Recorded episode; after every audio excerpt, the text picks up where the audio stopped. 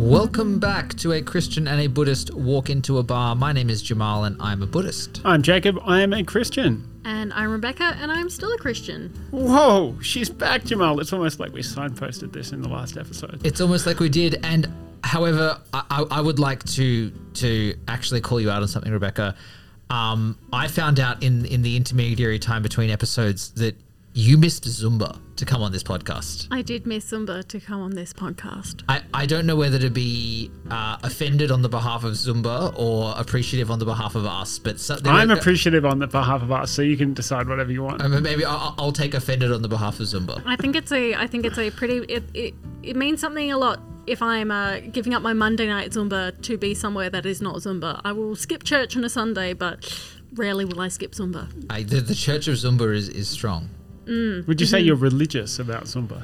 Um, I feel like that's a leading question, Jacob, especially given the entire content that we've been talking about in the recent episode. Well, so, a- if, actually, so if, if you haven't heard the last episode, as always, when we write part two on something, please go back and listen to part one. But we were talking about... Um, religious appropriation, right? Yes. Well, no, I, I had a very important question, which is, is Zumba religious appropriation?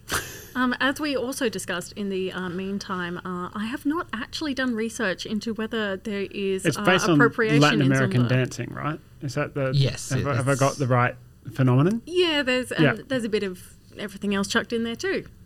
Right, but it's kind of dance exercise and that kind of thing. Dance exercise. Absolutely. Yeah, okay. Well, look. look um, you won't know you're exercising. Yeah, well, look. It's just I, too much fun. Oh, I would know. I would know. As somebody who perceives Jesus as Lord of the dance, then I, I reckon there might be some, some link here between some religion we can draw. But, um, but Jacob, you had an actual thing you wanted to talk about this episode. Yeah, no, a couple of things. Um, but where, where we might jump off is, so in the, um, we were talking... in the last episode about the book Stealing My Religion by Liz Bucar, who um, Rebecca, brought, she brought along the book. She didn't bring along Liz, but you know what we mean. Um, Liz, come on the podcast. And, and Jamal and I Please, um, didn't read the book, but we did listen to a, a podcast that Liz did with Radio National. And one of the things that really um, stuck out to me in that was her comment that, almost in passing, that you can't really appropriate things from uh, evangelical Christianity uh, or from Pentecostalism because they're both so busy like borrowing and appropriating from mainstream pop culture. So, so does it go that way though, right? So, 'cause I think we're often talking about uh, mainstream non-religious groups borrowing religious things, right? Which mm. is kind of the premise here. I mean, does it flow the other way that uh, that religious people borrowing non-religious things, is that the same thing? Well, it probably depends on what's being borrowed, right? Like we, we touched on kind of um, South American Christianity borrowing from indigenous South American symbols. Um, mm. Like, but like, does that if, if if you're one religion borrowing? Well, I guess that's borrowing from another religion, isn't it? Mm. Is is is pop music religious? Yeah, is is pop music religious? And and, and and who would be the group that would kind of decide what's appropriate? Borrowing or appropriation or not well, in well, this instance. Well, that's kind of it, right? So we spoke last time about the kind of the, the little three-tiered test that Liz proposes for like whether or not something's borrowing, and you're going to have to remind me on what that was, Beck. So to develop a set of principles to follow when engaging with religious practices as uh, as an outsider. So this could include recognising power differentials between ourselves and the religious community in question. Another could be pursuing forms of religious engagement beyond tolerance that take religious difference as a new source of, as a source of new values and ways of life. And finally, we might mean, need to be explicit that the expression of our individual autonomy needs to be curtailed so as to recognise, respect, and allow the freedom and flourishing of others. Right. And I think for me, the two ones that stick out there, which is like, do the power differentials exist between a religious group and a non-religious group, right? Like, like is... Do, does a non-institution or a non mm. kind of grouping of people have any inherent group power uh, that you could kind of have a differential for? And then also a kind of thing of, you know, yeah, it, it is like, you see, we talk about curtailing individual freedoms, like it, it, it's the Pentecostals or the Evangelicals, they're not it's not an individual freedom. It's it's a religious practice. It's a group kind of expression of something. And I don't know, like I, I'm I'm not fully sold on the idea that the Pentecostals trying to be rock stars is in some way kind of appropriative. It's it is an interesting question of um, like where it draws on um, different cultural practices as well, right? Like because just hearing you reading through that again, Beck, like brought to mind for me like the just calls into question aspects of the whole missionary endeavor within Christianity, right? Like and within the framework that Liz Bucar lays out, like. To to what extent is it permissible to translate scripture, say, into someone's language without checking with the people whose language that is? Of of is that a, you're you're making a face like it's a like you've just bitten into a lemon or something. Yeah, yeah, that's that's about right. It's be, be, because there's also this thing so to, um, that that goes the other way within Christian thinking, right? Of like. How much of the culture outside of Christianity can you safely kind of appropriate or contextualize, if you like, or or at what point does being a rock star and doing rock music bring you into something that is inherently un-Christian and you should not do that because that's dragging you away from the core of the teachings, right? And it's corrupting the religion to bring that stuff in. I think that's where the last point she makes in that list really comes to shine, is that you do need to engage in some critical self-reflection. Like it's not just, oh, there's a set of rules. No, you have to sit and think mm. and you have to make a call, probably in relationship with the people that you're taking it from potentially, and within yourself. Is this, do I need this? Is this right? Or, you know, what is right, what is wrong? However, that over to you, Jamal, for that one. um, well, I, I, I find that, so... I, I, I, I'm going to try and pin you on this one, Jacob, because I, yeah, I, I, I, I, I've, I've got I've got a sniff here. I've got a sniff. I, I feel like I threw out like twenty different things you yeah. could pin me on just well, then. So, so the, the one that I'm going to try and pin you on is I think your example of translating religious texts into different languages is the most Lutheran example you could use, right? Sure. Because, I mean... The Catholics would say, no, you shouldn't. Like, the, the Catholics would absolutely well, they say... They would have said that at one point. Sure, I don't but, think but, they'd say that post-Vatican two. Sure, but. well, yeah, I did. But that's like the... the re- re- relativism and all these kind of things in there. But, like, the, the, the point is, right, there are people who say that the language in which the Bible or... Well, various, I think the Quran is your better your example Quran, yeah, yeah, on that. You're on is, solid ground with, with the Quran. Sure. Uh, but, yeah, the Quran or the Bible or whatever it is, there's absolutely a position that says the language in which you... say it and write it and do engage with it is super important and matters, and it is deeply offensive, nay blasphemous, to to translate that into a different um, thing. And I think as a Lutheran who highly, you know, whose whole sect, as far as I'm aware, is based on wanting to translate the thing away from the language, then like, I, w- w- how do you then stand on this position of, oh yeah, so it's, my whole part of Christianity is based on wanting to translate something into a more understandable thing. But actually, I'm not sure how I feel about, like, you know, Pentecostals grabbing pop music and using that to translate biblical well, no, messages no, I, into... So, sorry, I, I was literally questioning yeah. the legitimacy sure. of translating it into another yeah, language. Yeah. That was kind well, of... Or, like, or for, for, I mean, that's the answer for you, isn't it? Like, yes, it's fine. It's legitimate. Well, no, but, like, I'm, I'm asking more about the, the receivers of that, right? Like... If if I, you know, translate the, the if I translate scripture into Rebecca-ish, if we assume Rebecca-ish is a its own unique language that exists. What about Simlish? Shabadoo, shabadoo, jabada. No, no Sims fans in the house. Okay. Oh, the Sims. Oh, they the had. Sims. Yeah, oh, Sims. Yeah, yeah. yeah okay. So okay. if if I if I translate scripture into Sims-ish, um, and the majority of the Sim culture does not want to to. To that to exist as a thing, like is, is that problematic?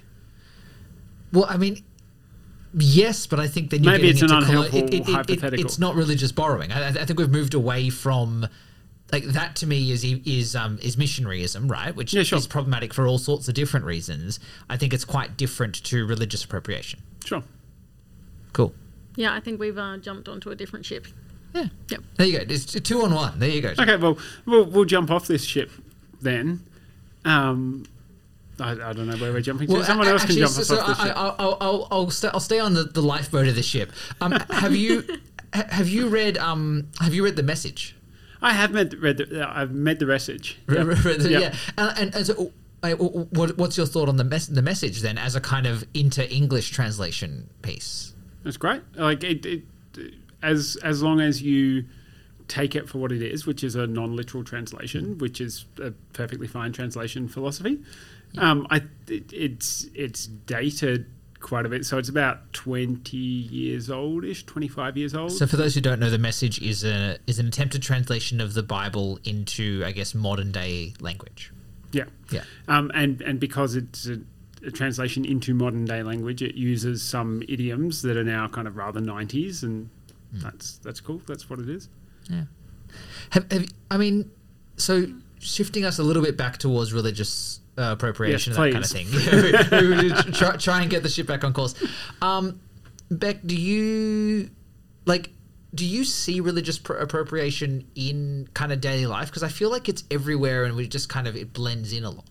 Um, I think uh, this might uh, lead you to some of the required reading I sent through before I came on the podcast. Um, Uh, there was an article put we up... We could not have her again. She makes us do homework. Oh, no yeah, homework. That's all right. There was an article put up, um, again, uh, on the A B C around um, a, a, go- a lady who'd been asked to be a godparent uh, but grappled with the, well, I'm an atheist, so how can I be a godparent? Um, and the article just looks at some of her personal reflections and what she thinks about it. And... Um, This is one of those cases where uh, the idea of godparents, especially in, um, uh, I guess, secular Australian society, has become more of a cultural phenomenon rather than the religious phenomenon or part of the religious tradition where it stemmed from. Uh, and that's something that really stood out to me when I was like, oh, yep, there it is. There's, there's, there's a case of something that is... completely being taken out of its religious roots. Mm. And actually that brings me to an interesting kind of line of thinking around like the intersection between cultural appropriation and religious appropriation, right? Like, so yeah, it's, um, I, I think that's a really good point around that, the godparent thing, because that, that is such a cultural thing, right? Like, a godparent is no longer a religious a religious thing, or yeah, I'm sure it is in lots of circles, but yeah, yeah it's not necessarily yeah. religious. Um, and and yet, I don't know, like, is there a lower, I mean, they're obviously interconnected, but is there a lower barrier to being allowed to engage in kind of cross-cultural practices versus cross-religious practices and that kind of thing? I think there's probably a higher barrier to engaging in cross-cultural practices than cross-religious practices more broadly. I think in a post-colonial world of, you know, tearing down the statues of slave owners and this kind of stuff, and, you know, the, the A B C running a series on stuff the British stole and, and whether things should be repatriated. Like, the, I mean, that that whole conversation of, of what should and shouldn't be repatriated, and the um, Chinese billionaires buying up Chinese things so they can bring them back to China, like, that uh, we're hyper-aware of cross-cultural appropriation in a way that I I don't think we are culturally, at least not in the West, of cross-religious appropriation. And where we are aware of cross-religious appropriation, that's where it's also cross-cultural um, appropriation. Uh, so the, the you know it, an example of this might be the um, the cartoons that were drawn of the Prophet Muhammad, peace be upon him, um, a few years ago in Scandinavia, that caused, you know, a massive outcry across the um, the Islamic world, and, and you know, more recently the, the tragedy that happened with Charlie Hebdo and and everything that's going on there. Like, that's that's cross-religious appropriation done in a secular Western context where that is just so incredibly appropriate, right? Like, as in, if if you do that kind of thing about the Pope, yes, there's going to be a lot of people who are upset and offended about that, but you would you wouldn't expect the the death threats and, you know, the shootings that happened in Hebdo and that kind of thing to, to happen on the same level, because it's it's just so completely inappropriate within an Islamic context. But that's not only cross-religious, that's cross-cultural. And I mean, even what is a culture and what is a religion are interesting questions here. Um, listeners will have just heard our re-release of our What is a Religion mm. three-parter while you were away over in um, wherever you were, Jamal. In, in, in Thailand, collecting Buddha statues to, to, to hawk on the street for... Um, for all sorts of different... Um, cheap prices, products. Just email yeah. christian buddhist bar at gmail dot com and get your Buddha statue from Jamal. um, but then... Oh, where was I going with this? Um, but because, like, a, a godparent, I personally, I would argue, is actually more of a cultural thing than it is a specific religious thing, and and more associated with certain Western... developments of Christianity than it like it's it's not mentioned in Christian scripture or the teaching of Jesus, or like, you know, maybe alluded to in some of the ancient practices of the church, right? So is, is that cultural or is that religious, and, and where do you draw the line between the two? It's almost like things might be uh, circular and maybe not linear. I think what comes around goes around. Um, that was a helpful, interesting comment to add. Thanks, Rebecca. Yeah. Thank you. I, can I talk for a second about yoga? Absolutely. Yes. Yoga's the class I go to on Wednesday nights. Okay, so, good. Yeah. So, all right, actually, all right, I'm going to pry here a little bit. How much do you feel like your yoga class appropriates from Hindu religion?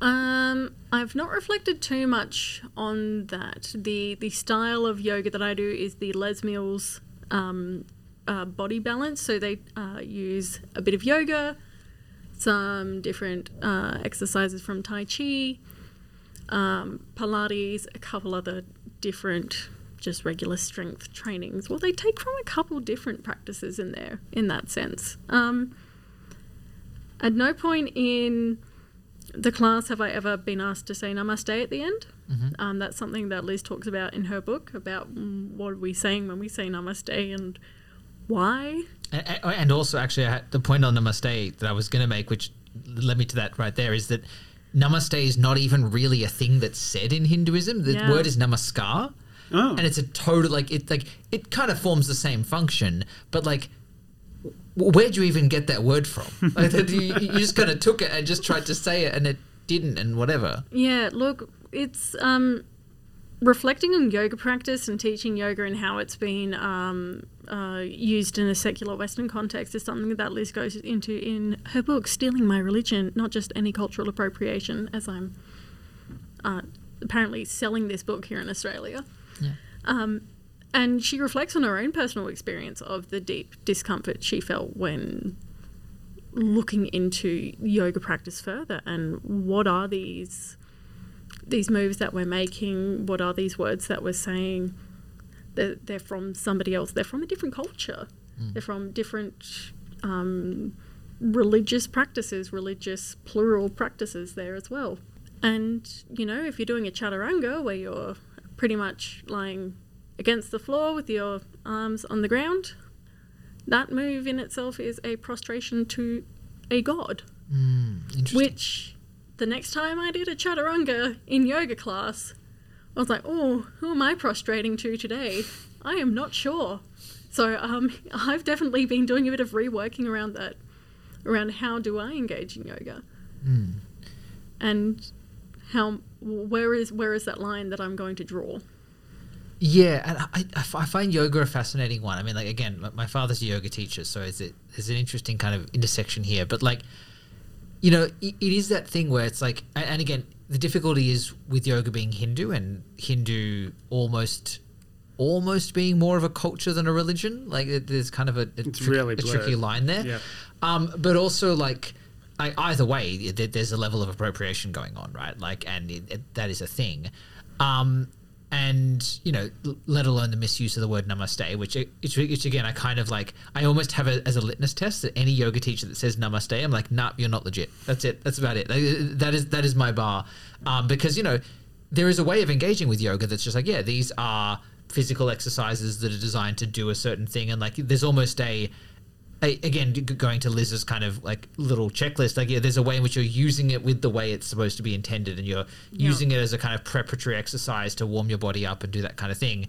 But then the amount of white yoga teachers who got a certification from Bali who like really just like, you know, the yoga place near my house do retreats to Bali every year or Th- so. There yeah. you go. Right. Exactly that. I'd, I'd say in terms of my own um, yoga practice, uh, it's generally not just yoga. It is mm. a class that is designed to be multiple different kinds of mm. um, kind of yoga-esque, Pilates-esque um, activities.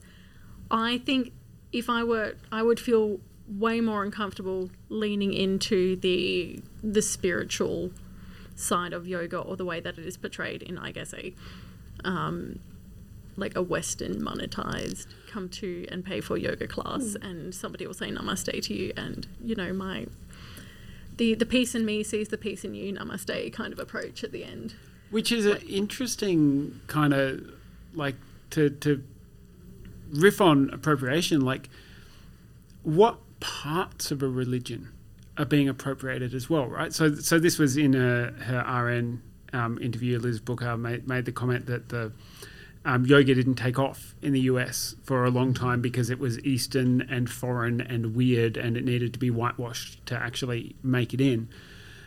But it, it's interesting, the, the things that we've been talking around this episode and last episode, it only just kind of hit me, are, are kind of more...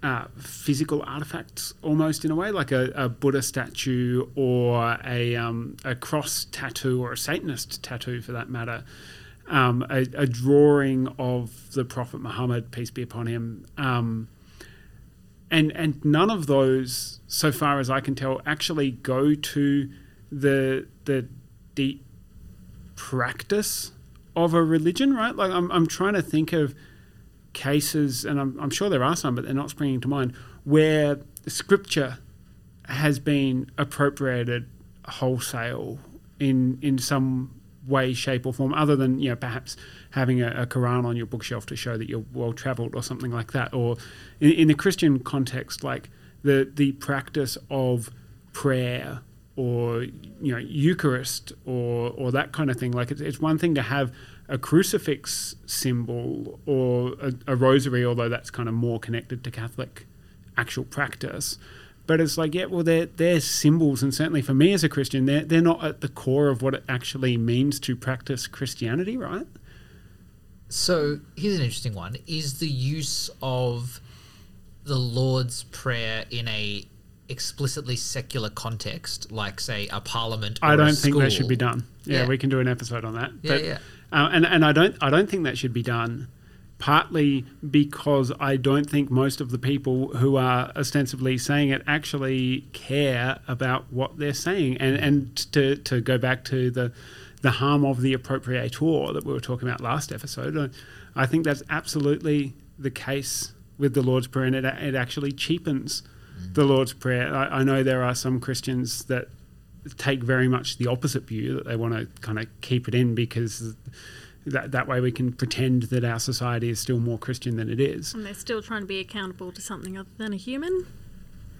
That's well, the other argument see, I've heard on that one. And and that would be great if they were trying to be accountable to something other than a human, right? Yep, like yep, I'm yep. I'm absolutely in favour of having more politicians who are Christian, who are actually practising their Christianity. I think that would be a great thing, but uh, why pretend? Yep. Yeah. I, yeah Absolutely. They, they, they should do the, the Lord's Prayer to Adam Smith instead, right? That that's a bit more accurate for, for how they see things. Did you hear um, Tim Minchin's song Adam Hills? That he uh, Adam Hillsong, sorry, was yeah, the right. song on the, the end of an episode of Fix and Spex. You should look it up on YouTube. Um, Adam Hillsong by Tim Minchin. And while you're on YouTube, also just look up The Warlord and the Bishop by Fry and Laurie. Um, which is just, we started last episode talking about musical mm. uh, appropriation. The Warlord and the Bishop, um, from a sketch show perspective, very much do that. Actually, can we double back to harm? Because I think that's an interesting point we haven't spoken about, which yeah. is what is the harm in taking and appropriating religious things, right? Because I, I think all of us here as religious people can probably experientially feel that there is a harm. But for those people who are not religious, like, well, yeah, what what is the harm other than it makes me feel bad? I, th- I think in the same way... Well, I, I don't want to inappropriately draw a comparison to cultural appropriation, but it, you know, wh- where, where does where does where does cultural appropriation where when does cultural appropriation start causing harm? can can cannot that same litmus be applied to uh, the idea of religious appropriation? That's something that you're taking something away from the community that it belongs to, without respect, without um, consent. Well, and I think maybe this to me, and so to me the line is a little bit clearer in cultural appropriation, because I think respect is one thing, but there's also tied in with oppression, right? Cultural yeah. appropriation is often oppressive, and it's often used as a way of um, forcibly indoctrinating cultures into other cultures and subsuming them, and it's often used in a way that is actually about removing people's ability to express their own cultures and to... to and dehumanizing of, the other. Yeah, yeah. And, and to do it in a way that, that, that kind of takes away a culture's ability to... to be truly itself and not kind of part of a different culture. Whereas I, I'm not sure that religious appropriation does that in every case. I'm, I'm sure it does in some. But. Well, in the same way that religion and culture are in some ways inextricably interlinked, but are also incredibly separate in, in that they're also very separate things. Of course, we can't apply exactly the same approach to it in all cases either. Mm. I, th- I think the other aspect of it that um, probably plays more of a part with religious appropriation than with cultural appropriation is, is we've talked a little about the um, the impact on the appropriator, right? Um, and and if you take seriously that there is, you know, some kind of spirituality to things, that, that there is more that exists than simply the material world and the things we kind of see and touch and whatever, then if if you're religiously appropriating, do you, do you not run the risk in some respects of, of messing with something that you don't necessarily understand or aren't equipped to um, kind of deal with? In well, a way. And I think that holds, but only if you agree with the religion you're appropriating from. And I think that there's an interesting thing. So, like, well, but so this is a like if if we take kind of secular Westerners, mm-hmm. the it's spiritual but not religious types, and, and that kind of thing as the kind of chief appropriators, which I think I, I've kind of assumed in this conversation. Like, we're we're deeply embedded in a materialistic worldview that says, you know, well, there isn't a something kind of really beyond that. And and even if we see ourselves as spiritual, like that, that we're still enmeshed in that worldview, right? And so, yeah, I take your point, Jamal, of like, well, I guess if you agree with that religion's premises, but but what if that religion's premises are right and you're wrong? Oh, it's a very, right? it's a like, very objectivist view of, of the world. of, of course it is. Yeah, but yeah. but oh, like, mum, dad, don't fight. but, but if there, but if there is kind of if there is something more than you think there is, yeah, and and, and and why would you not take the claim seriously that the people about the thing are making about the thing? Sorry. Well, well I, yeah. I think the reason you wouldn't take that claim seriously is because you don't believe it, right? So, like, I, I, I, I, I in which I, case, why are you appropriating it? Like, what's the? Well, and, yeah, and this is tricky, right? Like, I absolutely take your point, right? But I think the the interesting thing there is like, yeah, that. God doesn't like it is a great reason to not appropriate things, but it only holds if you believe in God. Well, then for me, it's like, well, okay, if you don't, you don't agree with the religion, you don't believe in the religion, you don't like the religion, you don't like what it says about God, but you like this shiny thing about its practice, and you're going to take that? Which I think that's, is... But that's exactly what people do, right? And, and I think that, and that's, that's what I don't like. I, and I completely agree with you, right? That's why I'm here. Yeah. Because I got angry at Florence talking about Jesus and... acting at the deity. Yeah. Well, and, and I think this this is a real this is the crux of it, right? Because I, th- I think you're absolutely correct that that the the reason religious appropriation happens is because people don't respect and believe the religion, right? And then as somebody that does respect and believe the re- and the religion, it's very easy to get offended and get upset, and quite rightly so, that, oh, hold on, I'm being hurt by the fact that you're taking something that I believe to have value and, you know, legitimacy and using it in a different way. I, I, I guess I'm I'm just interested to try and unpack if there's is there a reason that it other than it it harms me by making me feel bad. Like, is there a reason that holds if you don't grant any religious premises? I th- I think that to if you don't grant any religious premises, I, I think you can then appropriate whatever you want, right? But that that is... A, I don't think so. I think it's still another reason not to... Well, this is, I, well okay, I, I well, what's know. the other reason well, not to then? This is, to is a, like... Be, be, like, I mean... if you don't grant any religious premise, why why are you appropriating things in the first place? Other than it kind of it well, feels good, but because I feel like that leads you just right into that. Like, well, I'm an individual at the center of the universe, and I'm a nice little relativist that can do what I feel is right, and I feel like taking this Buddha statue is right, so I'm just gonna like. You, Well, so and so and so, I think it comes back to the question of what is the harm, right? And, and I and I guess I'm trying to unpack that, because I feel in, instinctively like there is a harm to me, or to the person I'm taking from, to the person you're taking from. Okay. Oh, well, sure. Well, and yeah. I, th- I think there is a harm to you, and we've spoken yeah, about yeah. that around like not yeah. holding the the true kind of value of what you're taking. Well, for the harm to the person that I'm taking from, isn't it just that I'm being a bit of a jerk and not acknowledging kind of their values, and I'm I'm riding roughshod over their values with my values, so, so, and so, which is it's just colonialism at so, that point. So, so maybe it's oppressive, right? Yeah. So ma- maybe the harm is similar to cultural appropriation. So maybe I was I was wrong in my first thought that maybe it is just it is just oppressive. It's just a different way of being oppressive.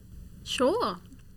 Yeah. Like. Yeah. I, Yeah, which, which which then takes me to this interesting point of, to loop this back, I can almost agree with one of your points on a totally different reason, which is that if we're going to say that religious appropriation is harmful because it is oppressive and because it is essentially uh, prioritizing your values over someone else's values and whatever else, um, then back to my golden rule of comedy, you can't you can't religiously appropriate from Christians in the West effectively, because it is not oppressive to be punching up, to be taking iconography, to be doing things. I mean, it will make people feel bad, and maybe you don't want to do it to make them feel bad, but there's nothing structurally harmful in it, because if you're taking from the dominant group, it's not oppressive.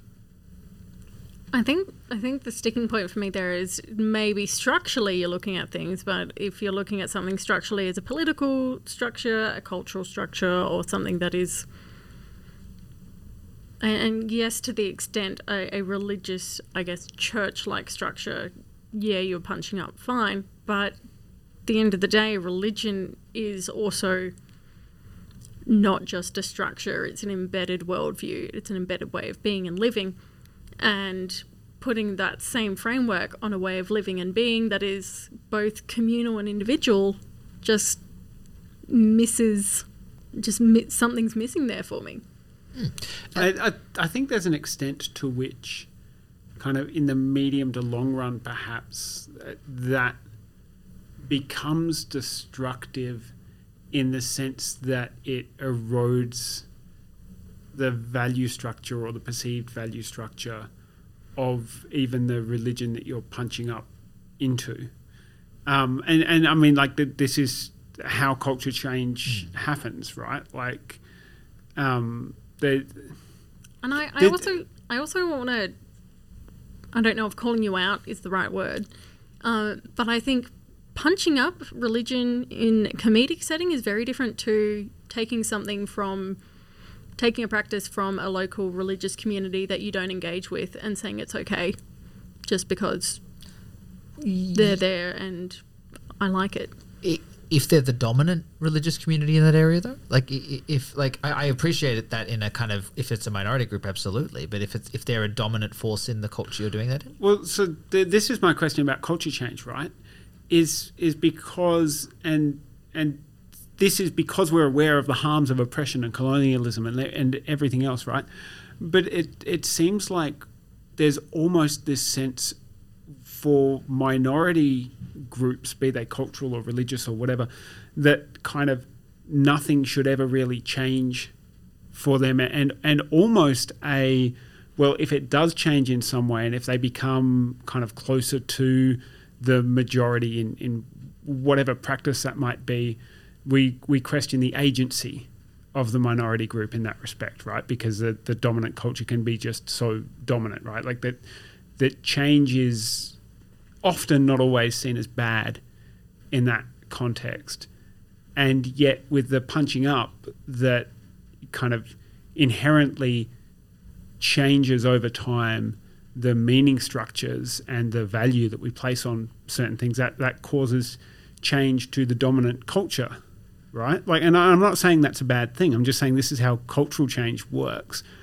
And it's it seems like there's an assumption sometimes that we're okay with the dominant culture changing, if, particularly if we're part of it and we see the need for it, but minority cultures, be they religious or whatever, should just kind of stay as they are because anything else is oppressive. Sorry if I've opened a no, but big I, can I, of worms, I, I, I right? think you used two words that I think are really important in that conversation, which is structure and agency, right? Yeah. So, like, I think part of the reason we're okay with that is because, you know, kind of having a go at or appropriating the structures of the dominant culture doesn't inherently limit the agency of the people within that culture, because the structures are so dominant that they still have agency.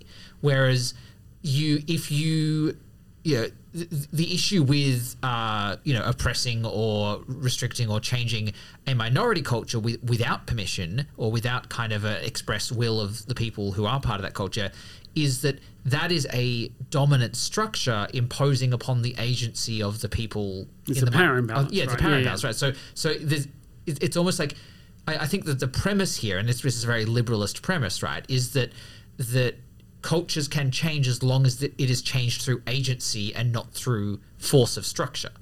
And I think when you're dealing with minority groups, you're much more likely to be removing agency from people, and you know, and not allowing them the agency to choose whether they want their culture to change. Whereas in a dominant culture that has a huge amount of structures behind it, it very little can impact the agency of of the, of the people in that, because it is such a dominant thing that the agency is kind of just there anyway. Although, having said that, at, at least people's perception of the agency that they have can be limited, and and this is actually like white nationalism, mm. right? Like, which, you know, borrows or appropriates heavily from Christianity, right? Like, um, and, and and is in some senses, in, in some ways, Christian itself. But but it, it, it experiences a lack of agency despite having all of those kind of structural advantages, because a Uh, someone from the, the right wing of white politics would argue that actually secular liberalism or secular progressivism that we talk about in Australia has all of that structural power and is using it to oppress their kind of sense of self and nationality and stuff. I'm not saying they're right, mm. but I'm saying that that is experienced as a loss of agency. I'm just feeling very deep down inside the rabbit hole right now. Mm. It's a great place to be, but it's also, I, I, I don't know how to get out. So one way to get out is uh, it's through the, the, the little windy tunnel that leads to this bar that a Christian and Buddhist walked into one time. Oh, okay. Yeah. Just one time. Oh, Many the, a time, the, the, and the, usually, by, well, actually, well, sometimes we get door. into rabbit holes in the bar. Anyway, yeah. yeah, yeah. But the, so, so the Christian and the Buddhist walked through the tunnel up into the bar today, uh, up past the kegs, um, and and and they, they get to the top of the bar and they see the uh, the bartender there, and the bartender like bartender's normally not a religious kind of person, but like, but. This time they're just like, you know, they've they've suddenly got a crucifix on and they're they're they're, they're being kind of all super religious, and they're like, oh, like you you, you found religion, no, yay, go you. And the bartender's like, yeah, no, no, I I I actually um I I actually found religion after I met Mike Tyson. Uh and and they were like, oh, okay, like what happened with Mike Tyson? And he's like, oh, the dude punched me right in the face. Hey. Yeah. That's a pun or play on words. I, it, it is. Um, and you know what else is also a play on words? What? Kevin MacLeod. How is Kevin MacLeod a play on words? Is it this week's conspiracy theory? Oh, yeah, no. Kevin MacLeod actually plays on all of the words. Uh, that, that's how you can hear the, the little marimba kind of key sounds there. And he makes our music, which we're grateful for. We're grateful, Rebecca, that you have joined us. And Thank we're going to continue this conversation. There will be a part three coming. I'm still very lost. It's true. Well, we'll find our way out of the rabbit hole next week. We will see you then. christian buddhist bar at gmail dot com. Uh, I love doing this with you, man.